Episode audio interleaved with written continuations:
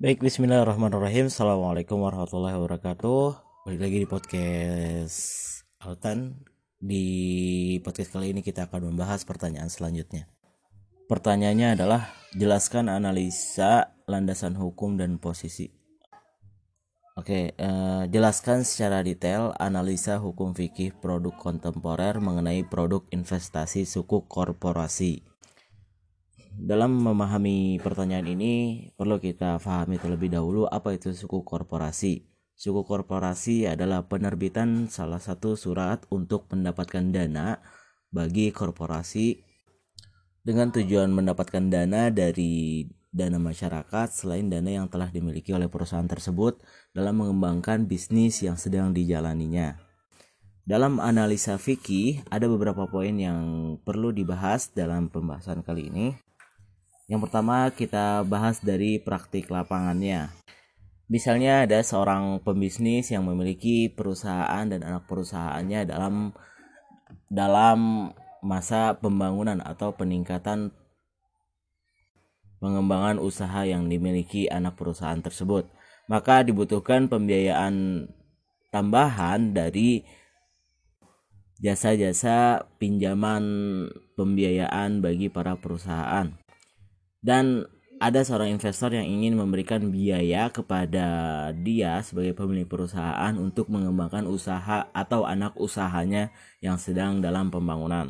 Maka investor itu akan memberikan pinjaman kepada seorang pengusaha sehingga dapat menjalankan perusahaannya tersebut dengan kesepakatan dan jangka waktu yang telah disepakati di awal.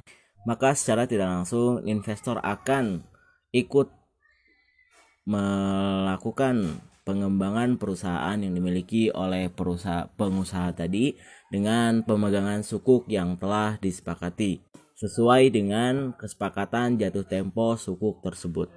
Maka dengan pemegangan sukuk yang tadi, maka seluruh pemegang sukuk ini berhak mendapatkan keuntungan dari anak perusahaan yang sedang dibangun oleh investor dan juga pemilik usaha tersebut.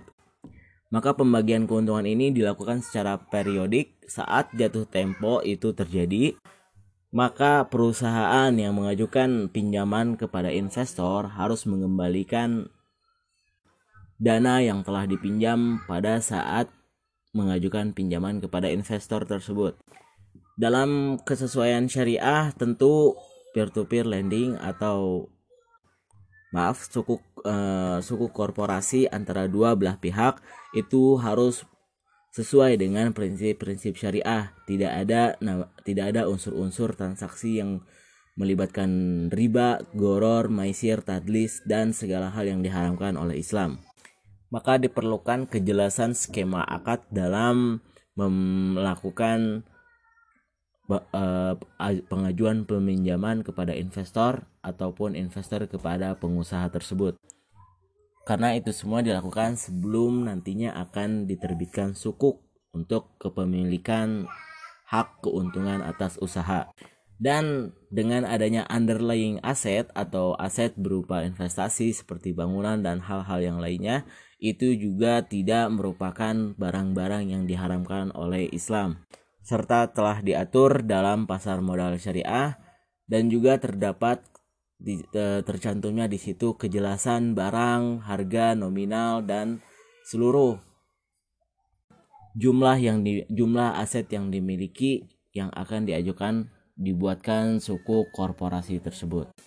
Adapun dalam menganalisis Tujuan dalam penerbitan sukuk tersebut harus dipastikan bahwa pengusaha mengajukan pinjaman tersebut adalah dengan tujuan untuk kebermanfaatan atau maslahat atau tidak dalam maksud untuk melanggar etika-etika syariah dalam Islam. Dalam uh, analisa usul fiqh tentu telah diatur dalam Quran surat Al-Baqarah ayat 175 ayat 275 Orang-orang yang memakan riba tidak akan pernah bisa berdiri seperti halnya orang-orang yang melainkan hanya seperti orang-orang yang gila. Yang mereka katakan itu adalah bahwa jual beli itu sama dengan riba padahal Allah Subhanahu wa taala menghalalkan jual beli dan mengharamkan riba. Dan barang siapa yang mendapatkan peringatan dari Tuhannya, dan apabila ia berhenti setelah mendapatkan peringatan tersebut, maka harta menjadi miliknya yang terlebih dahulu yaitu dengan urusannya kepada Allah Subhanahu wa taala. Dan barang siapa yang mengulangi maka mereka itulah adalah penghuni neraka. Serta juga diatur dalam surat Al-Baqarah ayat 283 dan juga ayat atau surat An-Nisa ayat 29 serta hadis Qudsi riwayat Abu Dawud dan Ad-Darud dan Abu Hurairah berkata Allah Subhanahu wa taala berfirman Aku adalah pihak ketiga dari orang yang yaitu antara kedua yang melakukan konstruksi selama salah satu pihak tidak saling berkhianat dengan pihak yang lain. Jika salah satu mereka berkhianat, maka aku tidak maka aku keluar dari mereka. Dan kaidah fikih yaitu pada dasarnya semua bentuk muamalah adalah diperbolehkan terkecuali ada dalil yang melarangnya dan di mana ditemukan kemaslahatan maka di situlah adanya hukum Allah. Bakosidus syariah dalam pembahasan kali ini adalah bagaimana suatu korporasi saling memberikan bantuan mengembangkan bisnis yang dibangunnya dan akad yang dilakukan dalam uh, proses transaksi ini adalah akad tijarah, akad mudoroba, akad istisna, kafalah dan juga wakalah. Dalam konsepnya, sukuk juga harus diterbitkan atas dasar keadilan dan juga kemaslahatan. Dan menjauhi hal-hal yang akan membahayakan dan memberikan mudarat bagi salah satu pihak. Dan yang jelas semua harus terbebas dari unsur-unsur riba, goror, dan ketidakpastian. Dan tidak lupa bahwa sukuk harus memiliki underlying aset.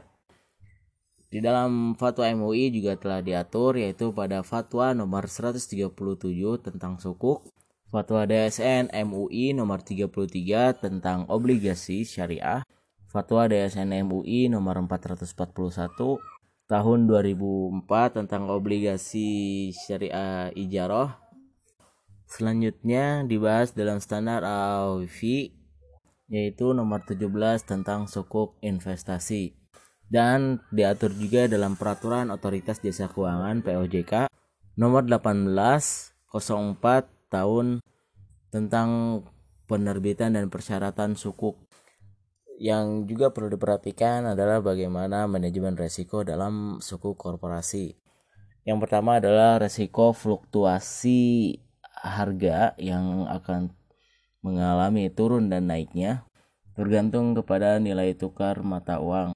Resiko persaingan antara perusahaan korporasi dan juga eh, perusahaan sukuk juga resiko pengembalian yang dilakukan oleh penerbit sukuk kepada pihak penerima sukuk dalam mengembalikan mengembalikan pembayaran default atau underlying asset yang dimilikinya Adapun target dari suku korporasi ini uh, ditargetkan lebih utama kepada para investor.